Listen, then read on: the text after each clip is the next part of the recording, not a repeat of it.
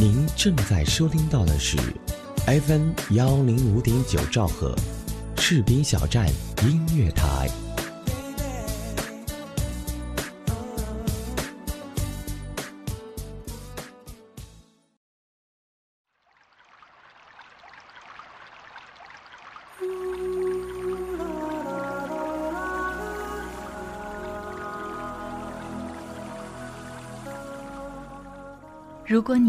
爱上了一朵在一颗星星上的花，那么夜间，你看着星空就会感到甜蜜愉快。所有星星都好像开着花。盈盈星空，愿你的心上开出一朵有爱的花，有爱的花。只是因为在人群中多看了你。再也没能忘掉你容颜，梦想着偶然能有一天再相见，从此我开始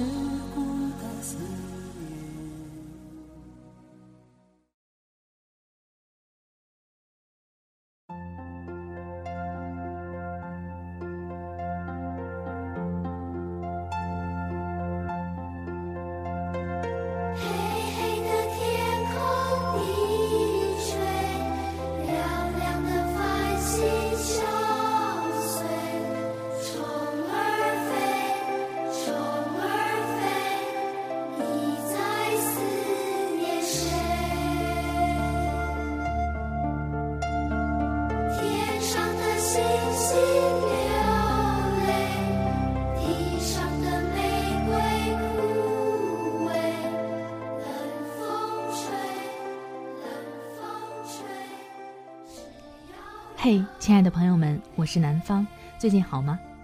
很高兴能和大家再次相约在 FM 幺零五点九士兵小站音乐台。不过今天南方的嗓子有一点哑了，请大家见谅。如果你有什么感受，可以随时分享给我。我的微博和公众账号都是南方 Darling 陆宝宝，陆是陆游的陆，宝是宝贝的宝。今天和大家分享的是来自李和熙的一篇文章。我必须爱有所及，希望你会喜欢。好了，开始我们今天的分享吧。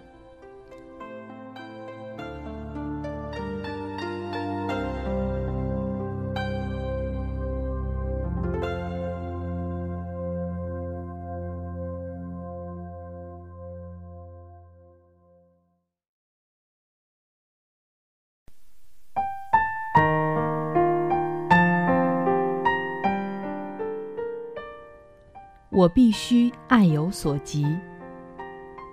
大二那年的暑假，关胜思一如既往地在家里看店铺。店铺不大，但被货物挤满，出街三米也摆满各种生活用品、鲜花、水果。街道不宽，往来车辆又多，总是堵成一团。车笛声、人声嘈杂的，简直要割破耳朵。关胜思大部分时间都坐在店里，守着一台旧电脑。要么看玄幻小说，要么在网上和女网友聊天，但总是被打断。生意太好，每隔几分钟就有人来问：“老板，你们这便盆怎么卖？塑料凳呢？”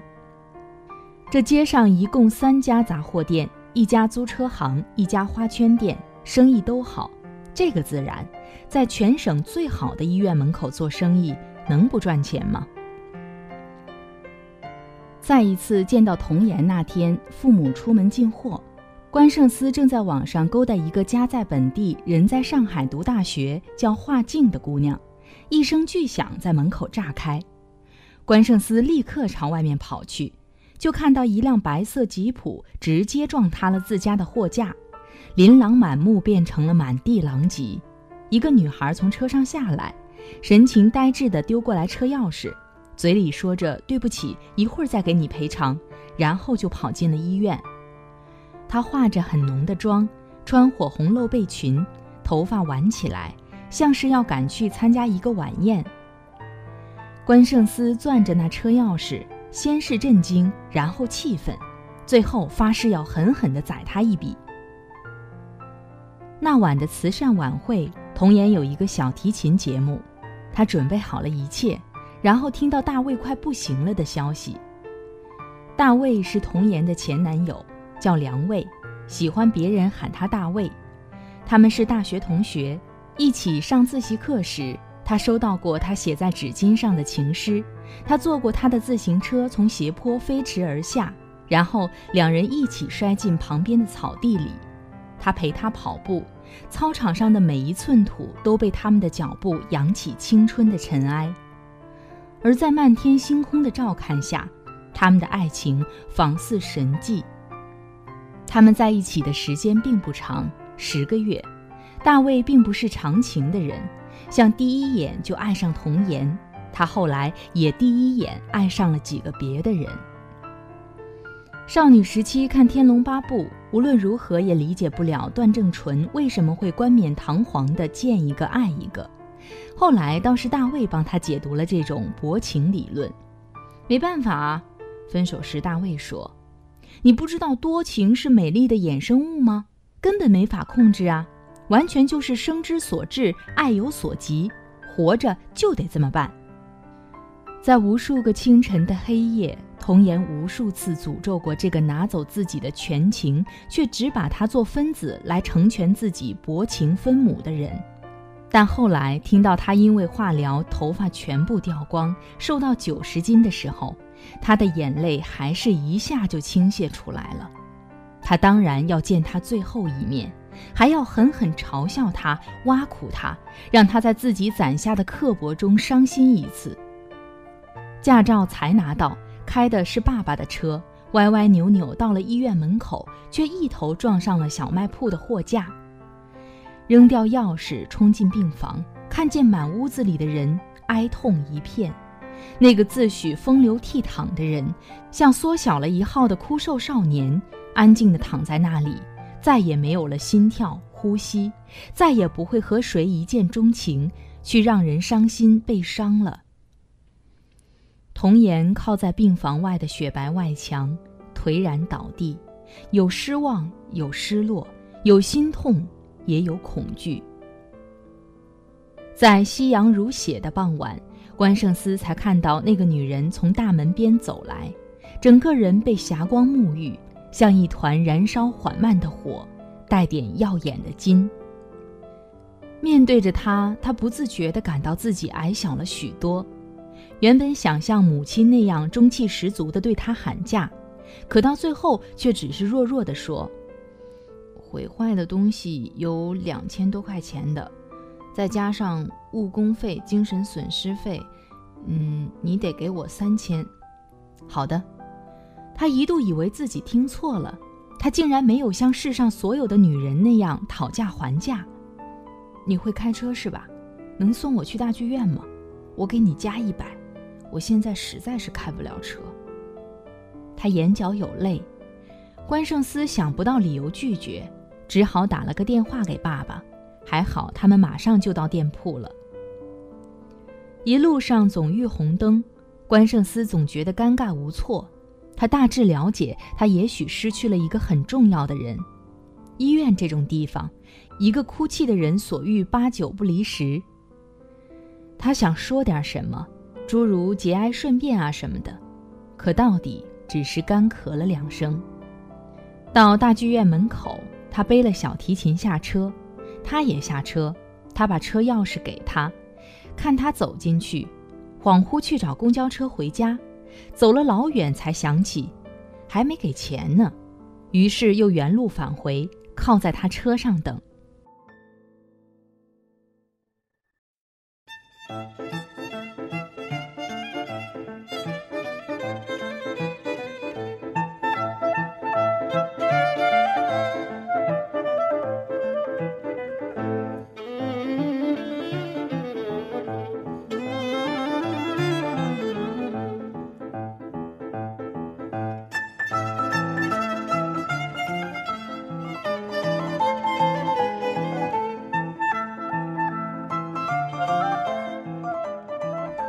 远远的，他听见剧院内响起歌舞升平的欢声，这是一种完全不同于医院附近的喧嚣和嘈杂。这喧嚣中带有一种让人愉悦的力量。灯光也不同，同样的亮，医院的安静沉沉，这里的却明媚温柔。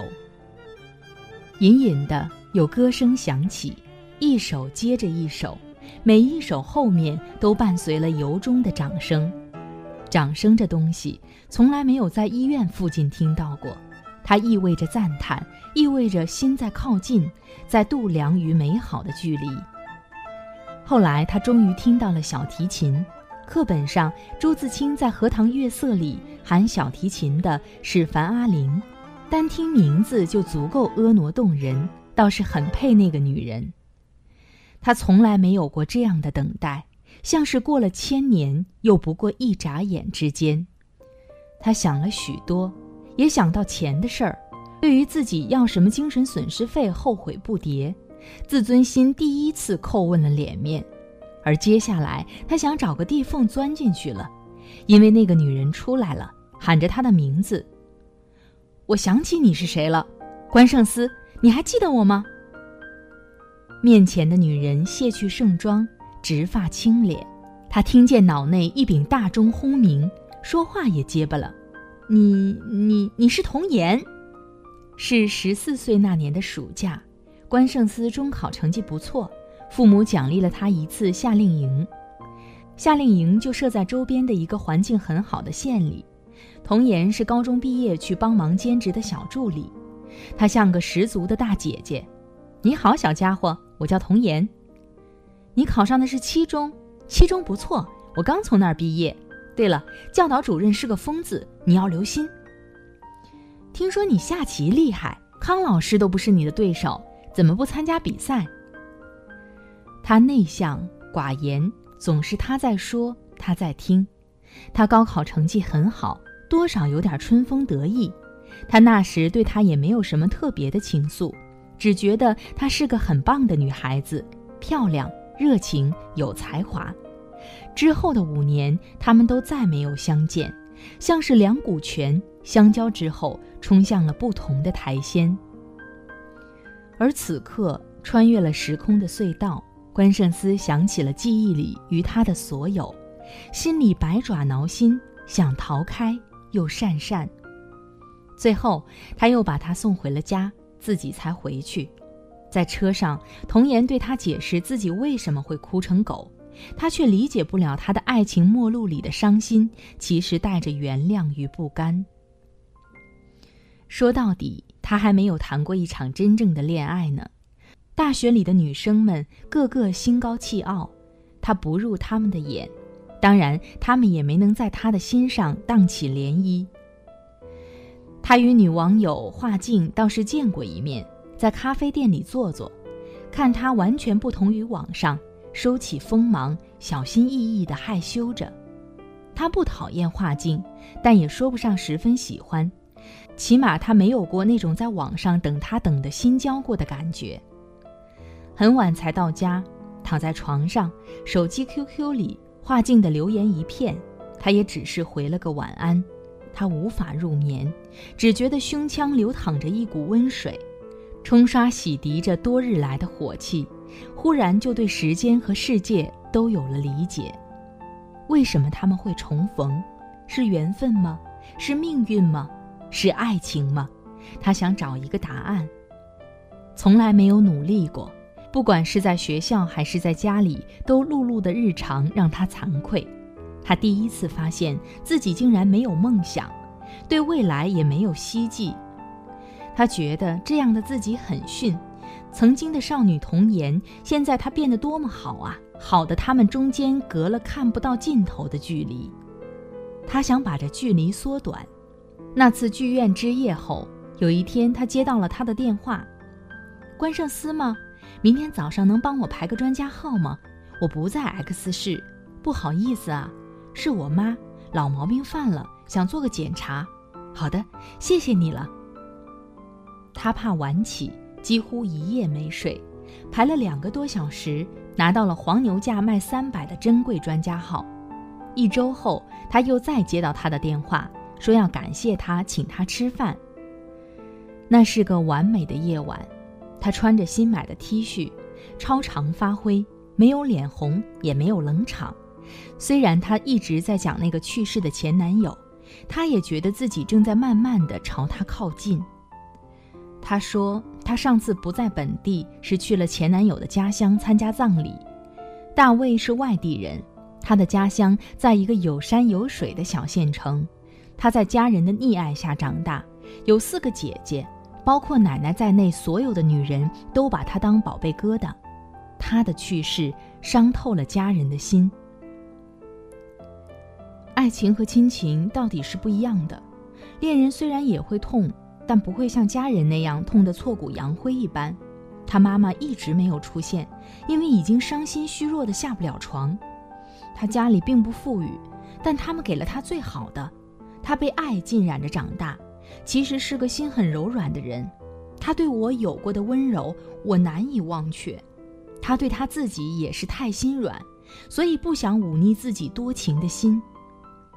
他继续说：“他欠我两个耳光，刚开始恋爱的时候约定的。”如果他背叛我，我就赏他两个耳光。可到他死，我也没能甩出去。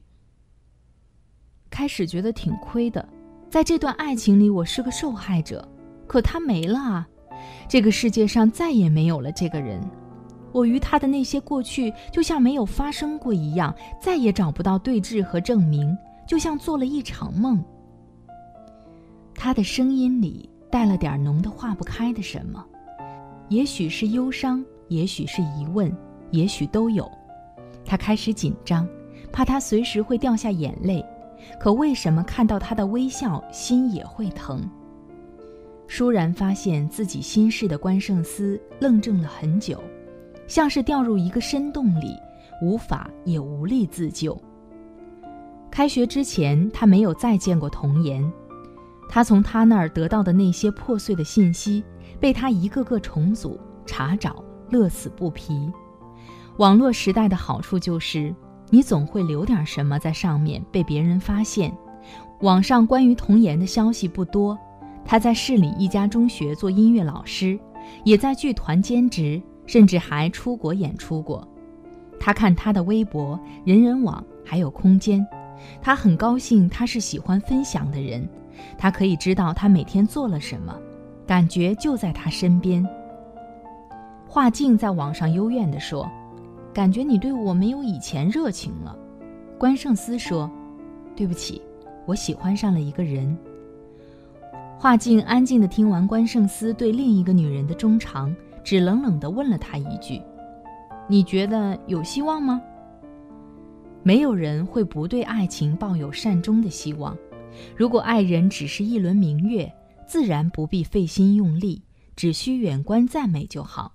可关胜思想，如果他变成了强大的太阳，明月自然可以绕着他转了。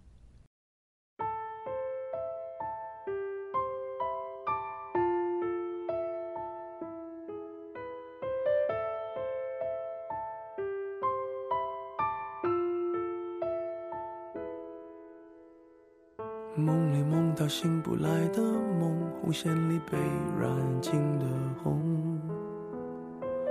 所有刺激剩下疲乏的痛，在无动于衷。从背后抱你的时候，期待的却是他的面容，说来是在嘲讽，我不太懂，偏渴望你懂。是否幸福轻得太沉重？过度使用，不痒不痛，烂熟透红，空洞了的瞳孔，终于掏空，终于有始无终，得不到的永远在骚动，被偏爱的都有恃无恐，玫瑰的红，容易受伤的梦，握在手中却流失于指缝。父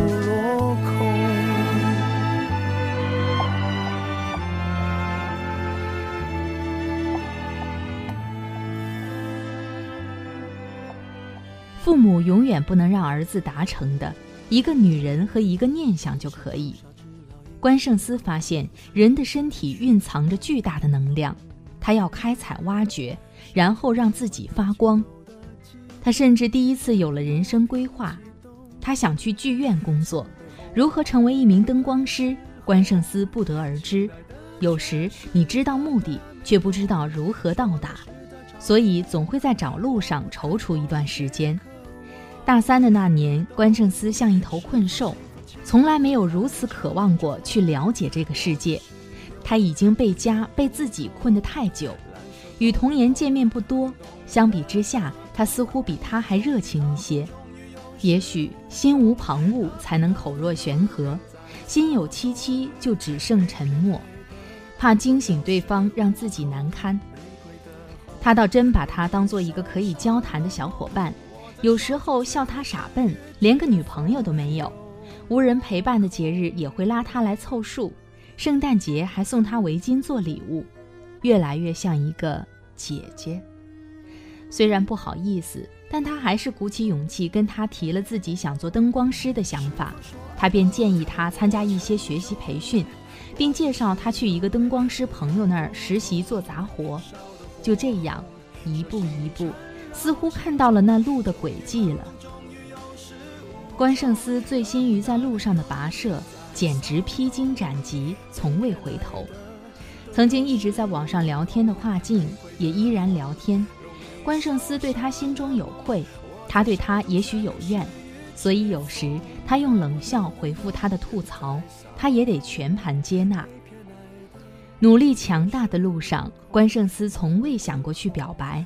所以眼睁睁地看着童颜在家人的催促下相亲，交了男朋友，分了手，又交了男朋友。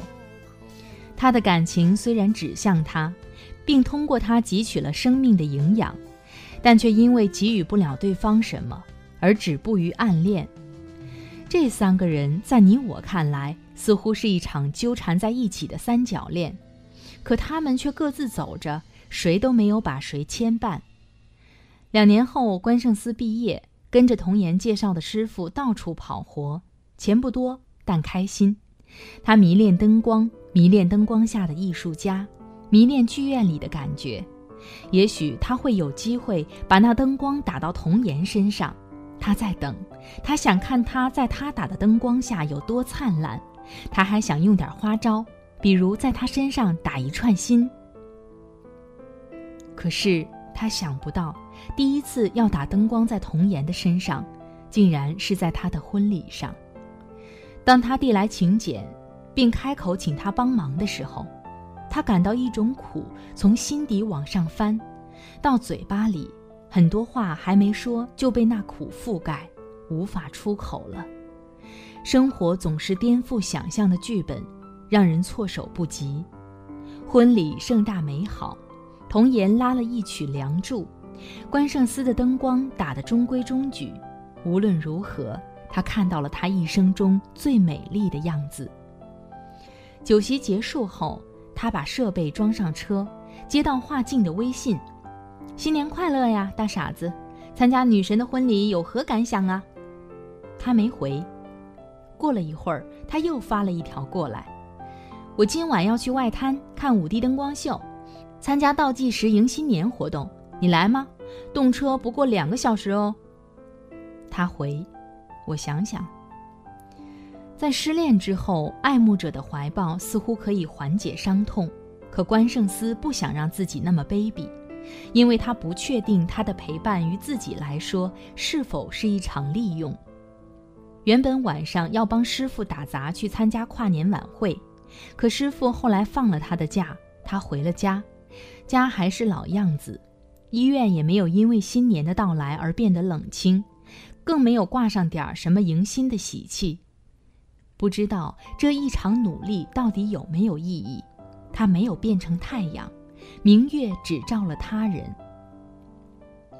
终于决定去上海时，已经晚上。他买的九点钟的票，反正今夜注定无眠，总要做点什么。如果非要辜负自己，那么就不要辜负朋友。他打电话给华静：“好，你在外滩等我。”到地方时，他又辗转坐车去外滩。车上，他看到漫天烟火。这个世界如此热闹，并不只限于一个剧院的歌舞升平。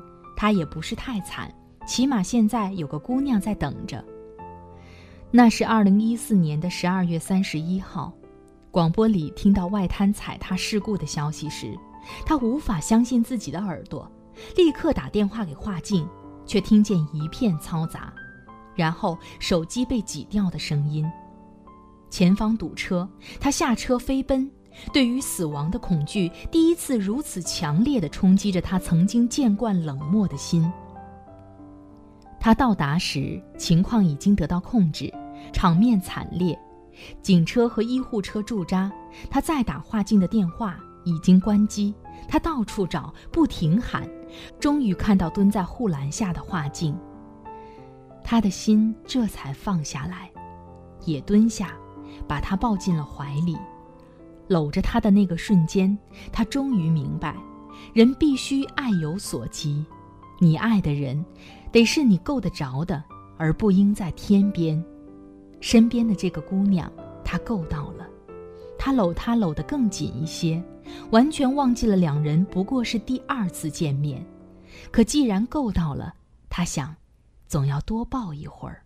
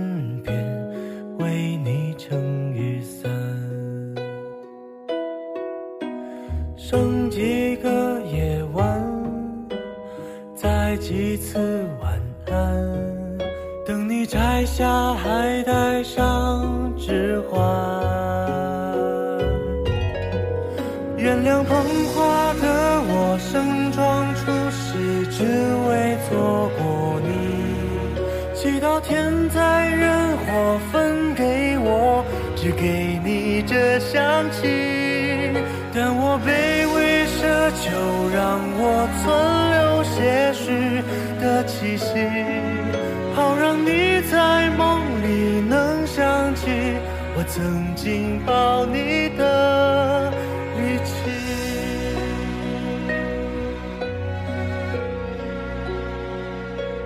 好了亲爱的朋友们听了刚才这篇文章你有怎样的感受？欢迎你与我分享。我的微博和公众账号都是南方 darling 陆宝宝。如果喜欢的话，就把节目分享给你周围的小伙伴吧。很多时候，我们都会忽略身边一直默默关注着我们、爱着我们的人。有的时候，路走得远了，需要回头看一看，珍惜身边的所有吧。今天的节目就到这里，责编子恒，监制浩然，主播南方，感谢你的聆听，我们下期再会，拜拜。血染在一个明天。下一世人间，等我再为你戴上指环。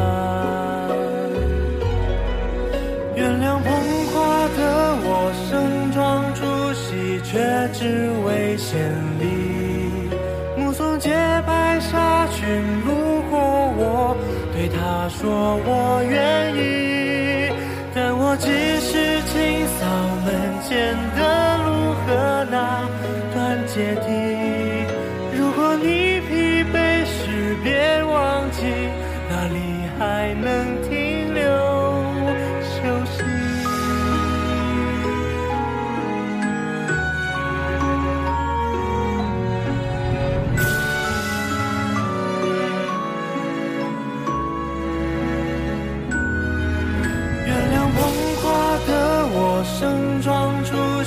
只为。错过你，直到天灾人祸分给我，只给你这香气。